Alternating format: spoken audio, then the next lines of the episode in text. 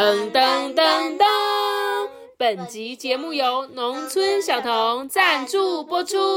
妈咪，在家好无聊哦。对啊，我好想出去玩哦。好，那我带你们去百货公司好不好？才不要嘞，我想去外面玩。对啊，我也想去陪跑来跑去的地方。啊，这时候呢，我们就要去找农村小童啦。每次看他们粉丝专页啊，都会分享很多跟农村相关而且有趣的小活动，感觉都超级好玩的。而且啊，住在都市的我们啊，真的很难体验这些生活哎。不要再去什么百货公司，快点跟着农村小童出去玩吧！赶快去追踪农村小童的粉丝专页哦！棒棒棒棒！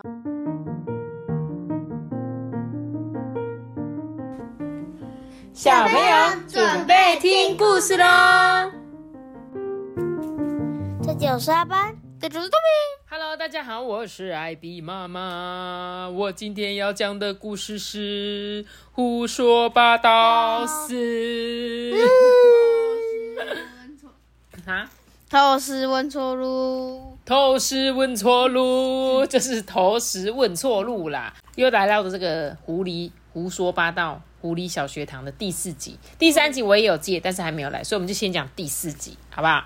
狐狸学堂呢，堂堂迈入第4个学期，老狐狸还是老样子，咬文嚼字，爱用成语，见多识广，脑袋比膝盖灵活100倍。小狐狸们呢，个个抽高，胆子变大，好奇心加上行动力，好像一架架的小火箭，呼呼呼的喷出去耶，蓄势待发。所谓的呢，教学相长，老狐狸一向是小狐狸们的好爷爷、好老师、好同学。这一回呢，老狐狸会变出什么新花样？小狐狸们能学到什么新皮毛？又会有哪一些老朋友跟新朋友一起来玩耍呢？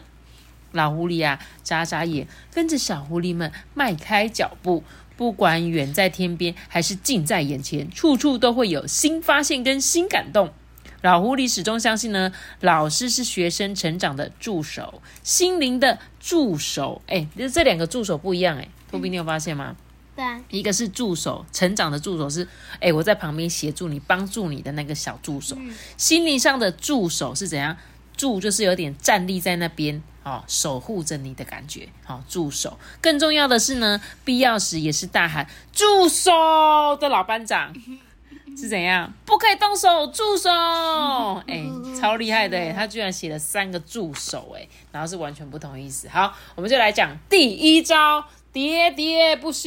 请问这次来的动物是蝴蝶 ，butterfly， 没错，就是蝴蝶啦。喋喋不休会怎么样讲故事？我们就来听喽。蝴蝶花，花蝴蝶。诗人说，蝴蝶是最会飞的花，花是停在枝头的蝴蝶。讲到蝴蝶，我最近有一个听众啊，他就传照片给我说，他们家也养了那个毛毛虫，然后也变蝴蝶了，然后有传照片给我看。超厉害的跟我们家一样，然后希望呢，我们这个小听众他也可以就是学习到观察，蝴蝶是怎么从毛毛虫变蝴蝶。而且我突然想到，我们家后面那一棵荆棘树又有毛毛虫了，对，又来了。妈咪，那个小听众呢，他养了几只？我有看到2只。对，我等一下再给你看他的照片，他有传照片给我，好不好？好，我继续讲哦。蝴蝶呢很娇弱，翅膀比身体大很多，而且又轻又薄，似乎啊弱不禁风。但呢，其实蝴蝶啊可以飞得很远很远哦。曾经啊有人提出一个理论，就是一只在南美洲的小蝴蝶扇动几下翅膀，就可能引发一连串的气流变化，最后导致遥远的北美洲刮起一场龙卷风。这就叫做什么？蝴蝶效应。没错，你有听过蝴蝶效应吗？没有，就是他刚刚讲的。虽然在南美洲一只蝴蝶只是这样子飞飞飞飞飞，但是因为它这个小小的流动，居然到北美洲就变成巨大龙卷风。就我们刚刚前面讲的，这个就是蝴蝶效应。所以你做的一件微小的事情，比如说一个螺丝突然在这里掉了，就会发生一场大灾难。也是有这样子的，因为我以前看那个什么，你知道吗？绝命终结战，好可怕！就是它就是，比如说水啊倒了啊，就它就流流流，然后就发生了什么漏电之类的，很可怕。好，我继续讲哦。换句话说呢，一个不起眼的小生命，一个不经意的小动作，可能会造成不可预料的大风暴。当第1朵杜鹃花绽放的时候呢，森林的动物居民就开始等候那个一年一度美丽的紫色飞蛾，闪闪发亮的越过森林的边缘哦。不要误会哦，这条河不是真的是河啦，而是成千上万只的这个紫斑蝶聚集而成的长流，它们挥舞动它们的翅膀啊，匆匆而过，在阳光的照射下闪烁着深深浅浅的紫色光芒，美丽的不得了。它们呢就像候鸟家族一样啊，每年秋季会飞到温暖的南方度过那个冬天，春季呢再一起回北方。狐狸们住的森林啊，就位在蝴蝶迁徙的路径上面，所以每年都会有好几天，大群的蝴蝶就会铺天盖地的从森林的边缘飞过去。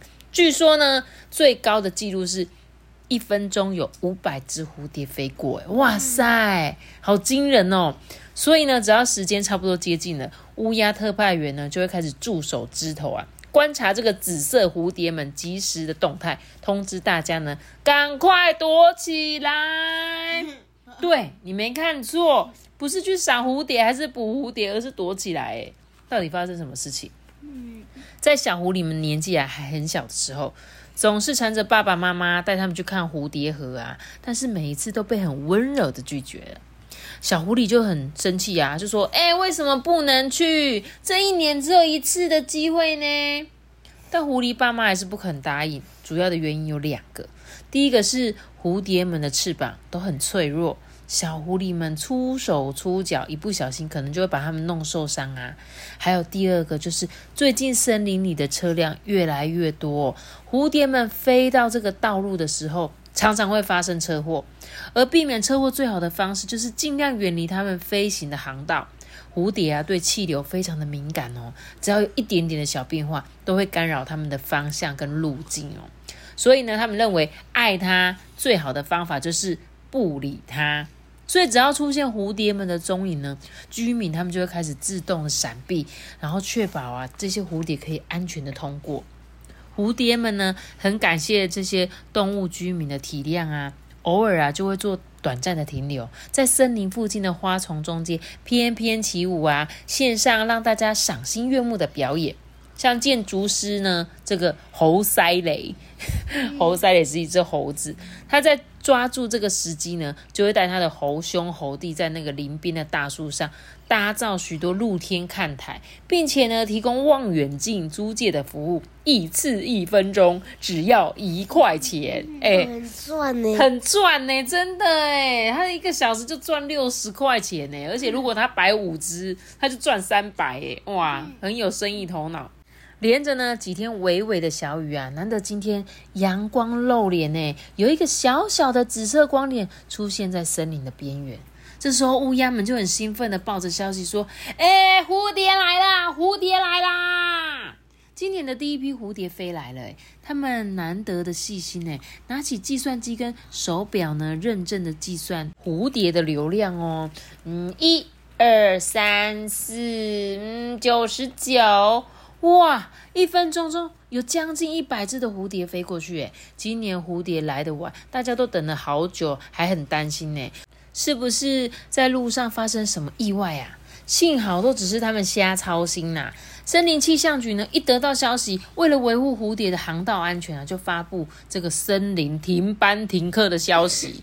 好好哦，他们有蝴蝶过去就不用上课耶，我们是台风还是什么下雷雨才不用去上课，他们是蝴蝶经过却要放假。而且台中台风假很少，因为盆地都还好。对，我们台中真的很少放到台风，但是其实这也是我们幸运的地方，我们不能认为这是不好的事情，好不好？我们要觉得我们很幸运，都还可以正常的过生活这样子。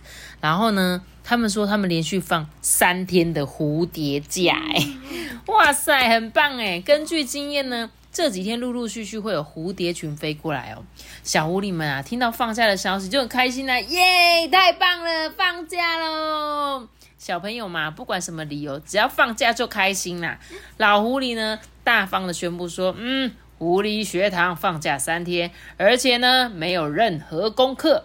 哇哇哇，开心的，他们开心的程度再次提升。小狐狸呢，就像生了一对翅膀一样飞起来啦。但是其实呢，小狐狸们另有打算，他们没有零用钱可以租一些什么赏蝴蝶的望远镜，但是呢他们上次去溪边玩耍的时候，意外的发现一条藏在灌木丛中的秘密小径，而且呢可以直通到森林的边缘呢。小狐狸啊一听到这个放假的消息，立刻一哄而散，跑回家准备各种工具，并且相约在30分钟之后就在这个小径的路口集合，然后呢一起去看这个蝴蝶。虽然蝴蝶不是狐狸榜上的危险分子，但森林里蚊虫多啊，泥地啊，水坑也不少，还是要多加的小心耶。小狐狸们动作迅速，没多久呢就赶到灌木丛了，大家就开始互相检查一些装备啊。首先呢去森林要什么？穿长裤跟长袖，要戴帽子，要穿雨鞋，还有呢要带水壶哦。小狐狸啊不愧是狐狸学堂的好学生，从头到脚呢都顾到了，而且啊放大镜、照相机、摄影机、笔记本、观察跟那个记录的工具也都应有尽有，只有5号小狐狸什么都没带，只是带一个大饭团。这时候4只小狐狸就大笑说啊，5号小狐狸真聪明，因为路走多了就会肚子饿嘛，有一些小点心还真不错耶。检查完毕呢，5只小狐狸一个接着一个的钻进木丛里，只有一个小细缝可以钻过去，幸好小狐狸们呢身手灵活，能屈能伸，一点也难不倒他们。我觉得那些小狐狸有嘲讽的意思。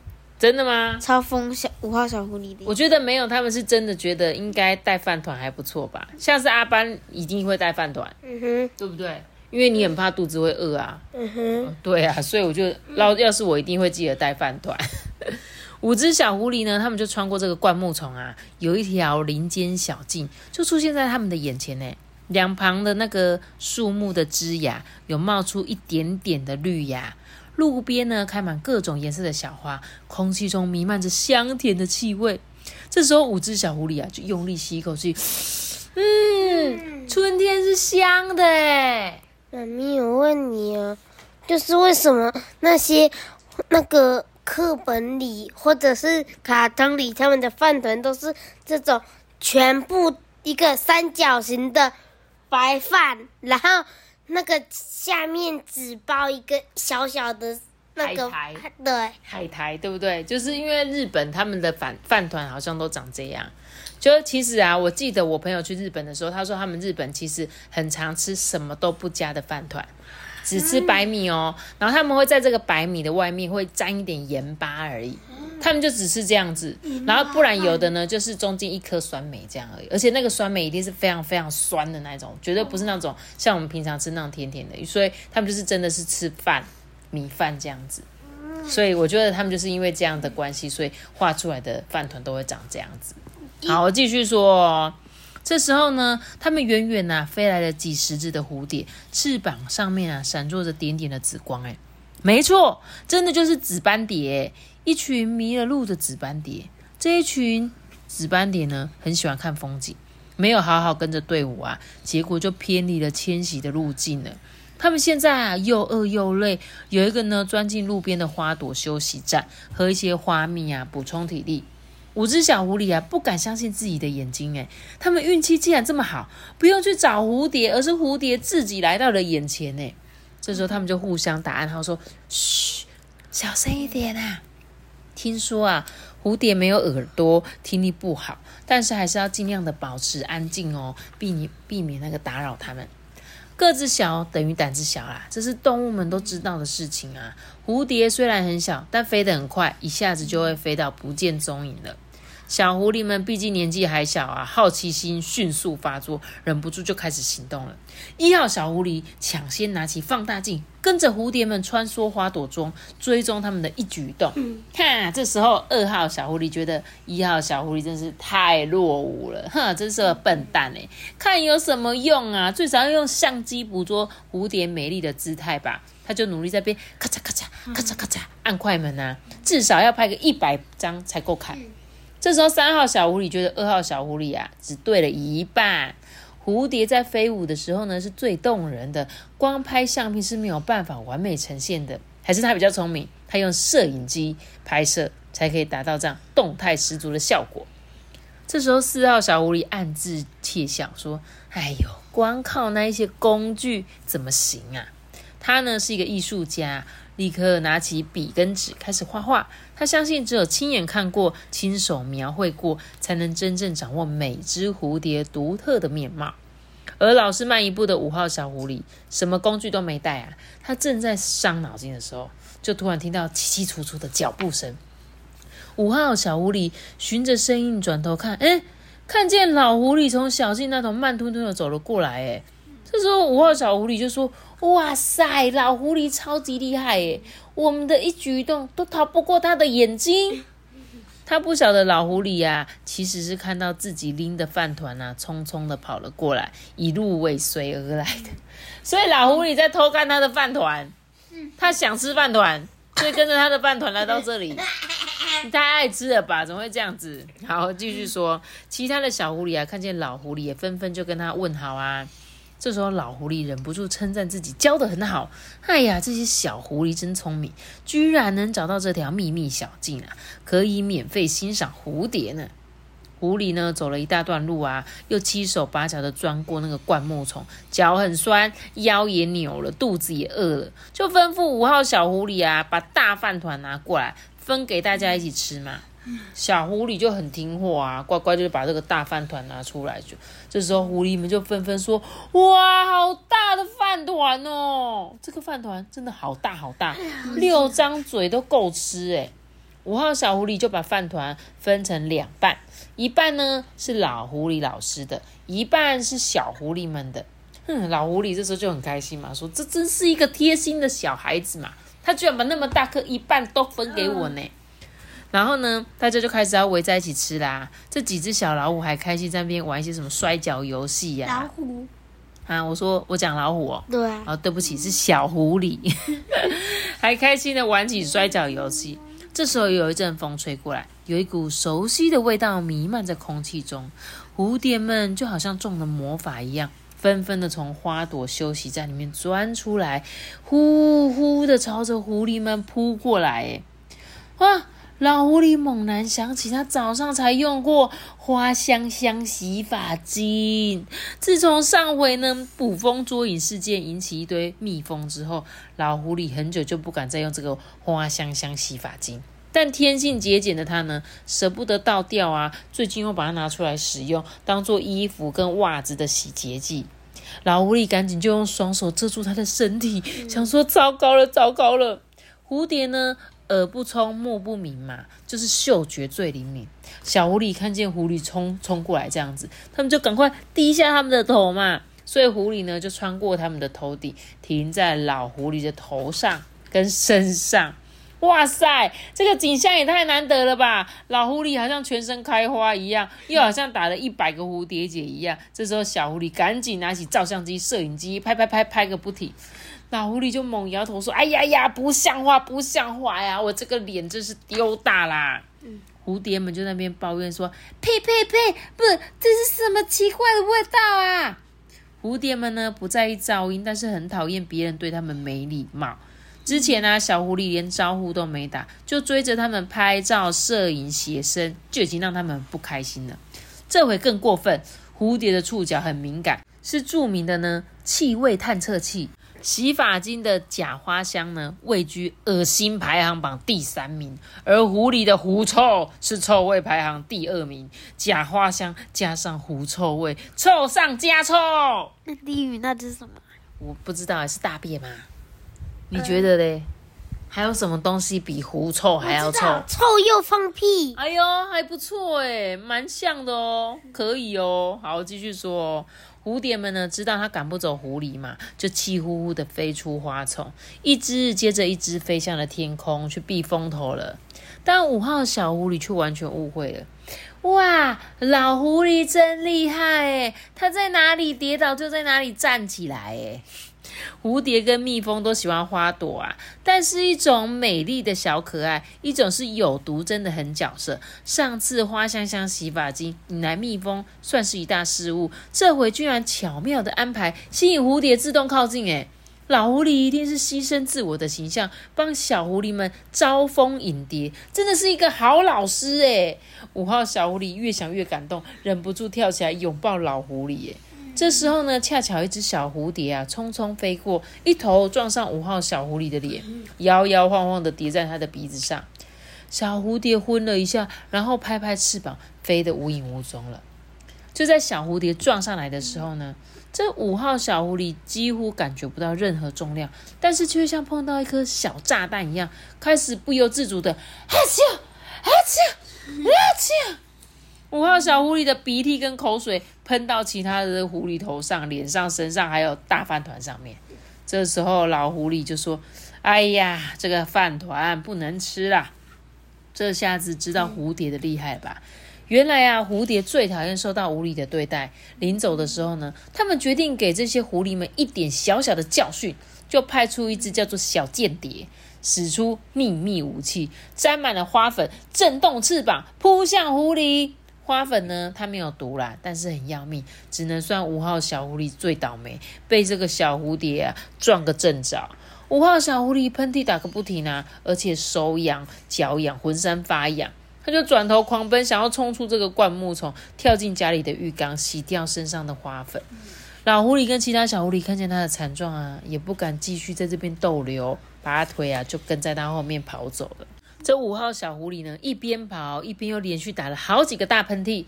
等他停下脚步呢，跟在后头的小狐狸就刹车刹不住嘛，一个接着一个撞上去，就好像在玩叠罗汉一样，叠成一团啊。老狐狸就摇摇头说：“啊，不可以小看任何一个生命啊！”老狐狸呢，就不断的告诉这些小狐狸们，看似柔弱的蝴蝶也有强大的一面哦。这故事还没结束诶，之后5号小狐狸足足打了3个星期的喷嚏，用了30包卫生纸才渐渐好起来，出门还得戴上口罩才可以避免接触空气中的花粉。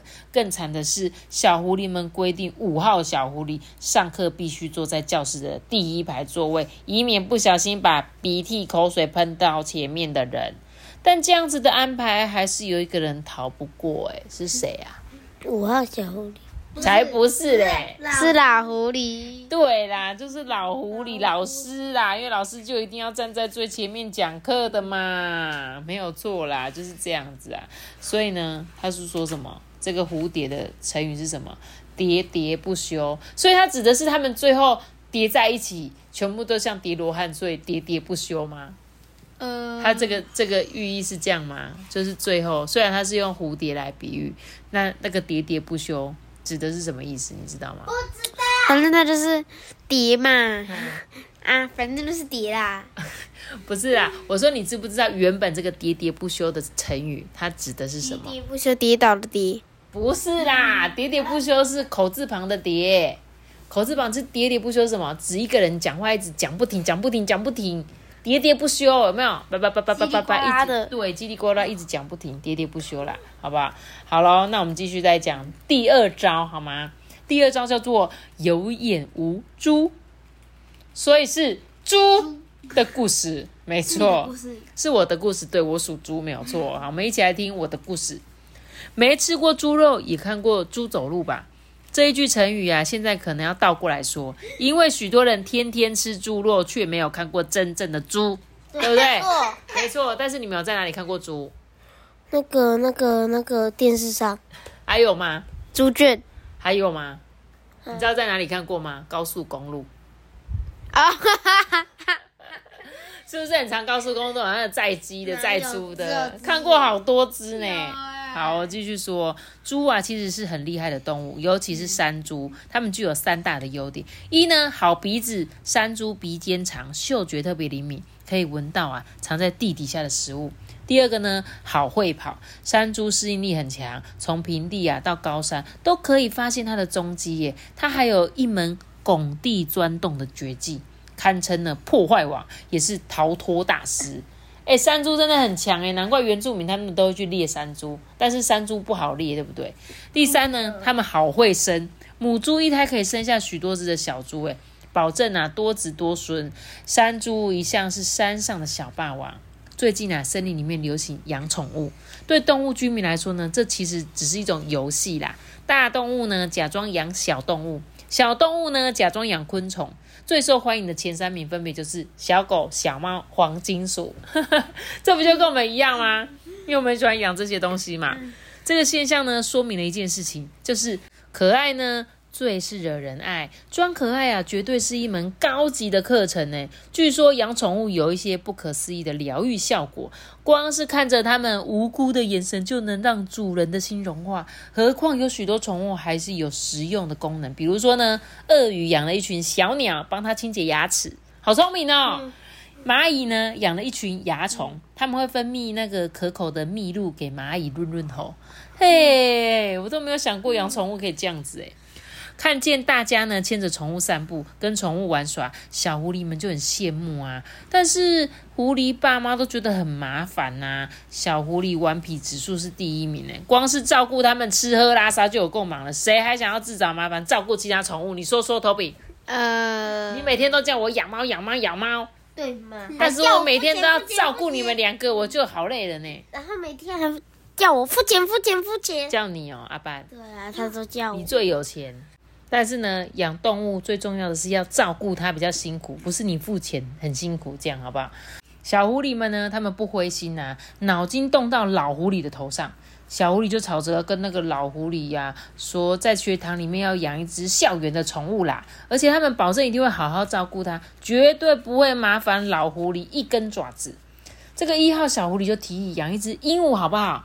我每天教他说话，顺便复习那个语文课啊，这样是不是他就可以教我们，跟我们一起学讲话呢？那二号小狐狸他说他想要养一只松鼠，他的大尾巴可以帮大家打扫教室。那三号小狐狸呢，他想要养一头小乳牛哦，老人跟小孩都需要营养嘛，这样子老狐狸每天就有喝不完的牛奶啊，小狐狸也有吃不完的布丁啊。四号小狐狸的梦想更大，他打算在澡堂里面养一只小金鱼，等到他长大就可以带狐狸们去大海冒险，也算是养精蓄锐。哎，养精蓄锐不是这个精哦，好不好？如果你可以，对，但他真的变成一个成语哎。对，就只有五号小狐狸，他不敢讲话哎。老狐狸就很好奇的问这个五号小狐狸说：“哎，你不想要养一只宠物吗？”五号小狐狸就摇摇头啊，他不想要养宠物，因为他想要一个小哥哥。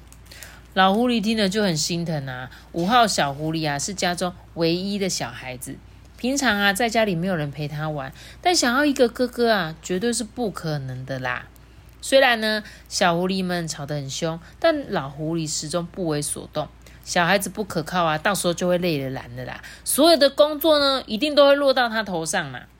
就在今天清晨的时候呢，狐狸学堂外面传来了一个笨重的脚步声，嘣嘣嘣，还夹着一个阵阵的吆喝声呢。老狐狸就被吵醒说：“哎呀，谁呀？吵吵闹闹的，这一点教养都没有。”他打开门往外看啊，门口挤着一群大大小小的山猪哎，难怪哦，山猪又叫做野猪，野得很啊，所以他们不礼貌啊，很正常。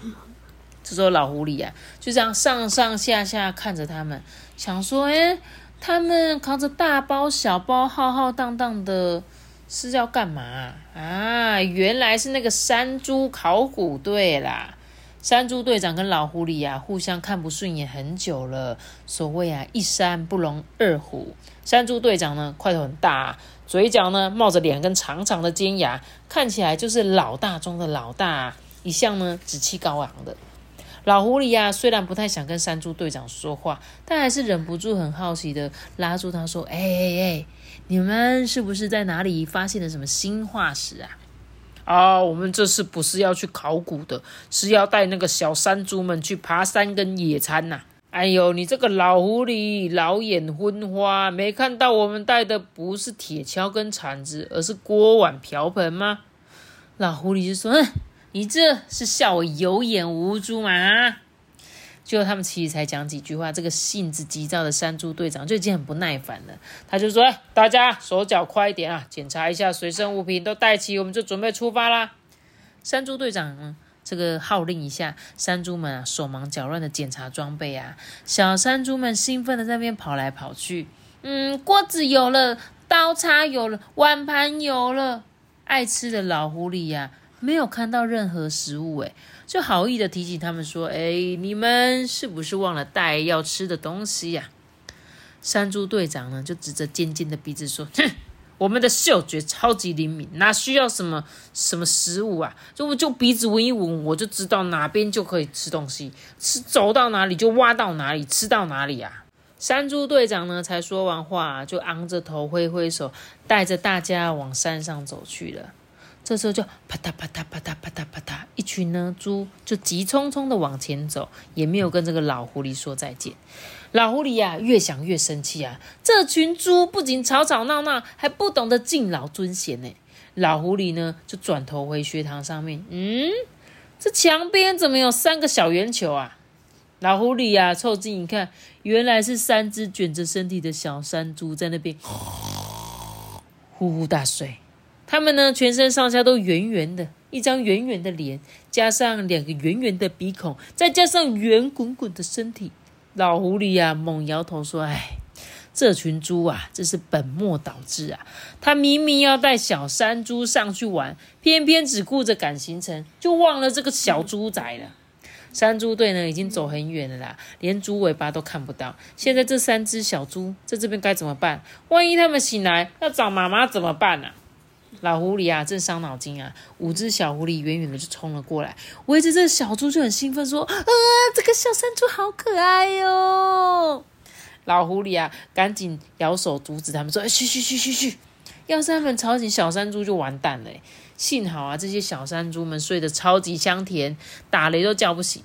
小狐狸就立刻闭上他们的嘴巴，蹲在这个小山猪旁边，静静的看着，嘴角咪咪的微笑。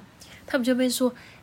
他们还没长尖尖的牙他们还包尿布这些小狐狸平常啊吵个不停，难得如此乖巧，老狐狸才恍然大悟没错，培养责任感是成长中最重要的一堂课。老狐狸就宣布啊，今天的课程呢，就是一日爱心志工，要让小狐狸们过瘾，担任小山猪的保姆，负责照顾这些小山猪。老狐狸就交代他们啊，猪宝宝啊需要吃饱饱睡饱饱，最重要的是呢，眼睛一定要看紧，不可以弄丢他们哦。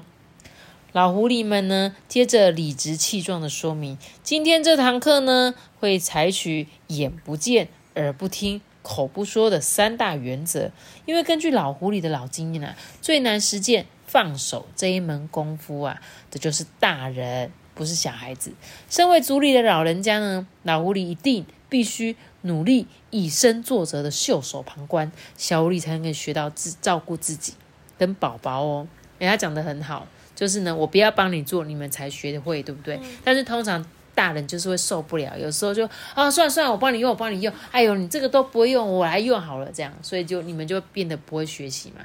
所以呢，他说放手让他们做是最重要的事情。老狐狸呢说完就转身走到保健室啊，跳上躺椅，心安理得的闭上嘴巴跟眼睛。这个早上已经忙坏了啦，他现在要好好的睡个觉。说来真巧老狐狸啊刚开始打呼，小山猪们就醒来了。他们张开眼睛，跳起来，兴奋的跑来跑去。这是他们第一次到狐狸学堂，好奇的不得了这时候小狐狸就追着小山猪说：“你们慢一点，慢一点啊！不要跑到那边去啦！”3只小猪呢，看到小狐狸们在后面追，更兴奋了，一下子呢躲在课桌椅下面，一下钻进柜子里，跟小狐狸玩躲猫猫。1号小狐狸想起老狐狸的交代说，这样子乱跑很危险要是他们跑出门就不好了。所以呢，1号小狐狸做的第一件事情是什么？关紧门窗。没错，就先关门嘛，先牢牢的把这些门关起来，防止小山猪呢跑出去。还是1号小狐狸想的周到，只要小山猪们留在屋子里面，就不会成了遗珠之憾。你有听过遗珠之憾吗？就是比如说我们像这次什么金钟奖颁奖典礼，就是有一些人会入围嘛，但是有一些遗珠之憾就是什么，他也作品也还不错，可是他就是没有入围，可是他又很好看，我们就会称作这些作品就是遗珠之憾这样子。狐狸们呢，他们才松一口气啊，3只小山猪好像闻到了什么，转头跑向学堂里面的厨房。这时候他们互看一眼说：“糟糕了！”乒乒乓乓，乒乒乓乓，2只小山猪翻箱倒柜，把饼干糖果通通都倒出来。一把一把的往他们的嘴里面塞。另外一只小山猪呢，紧紧趴在冰箱前面，幸好它的个子很小，够不到门把。这小山猪也太聪明了吧，它居然知道冰箱可以里面有食物，对不对？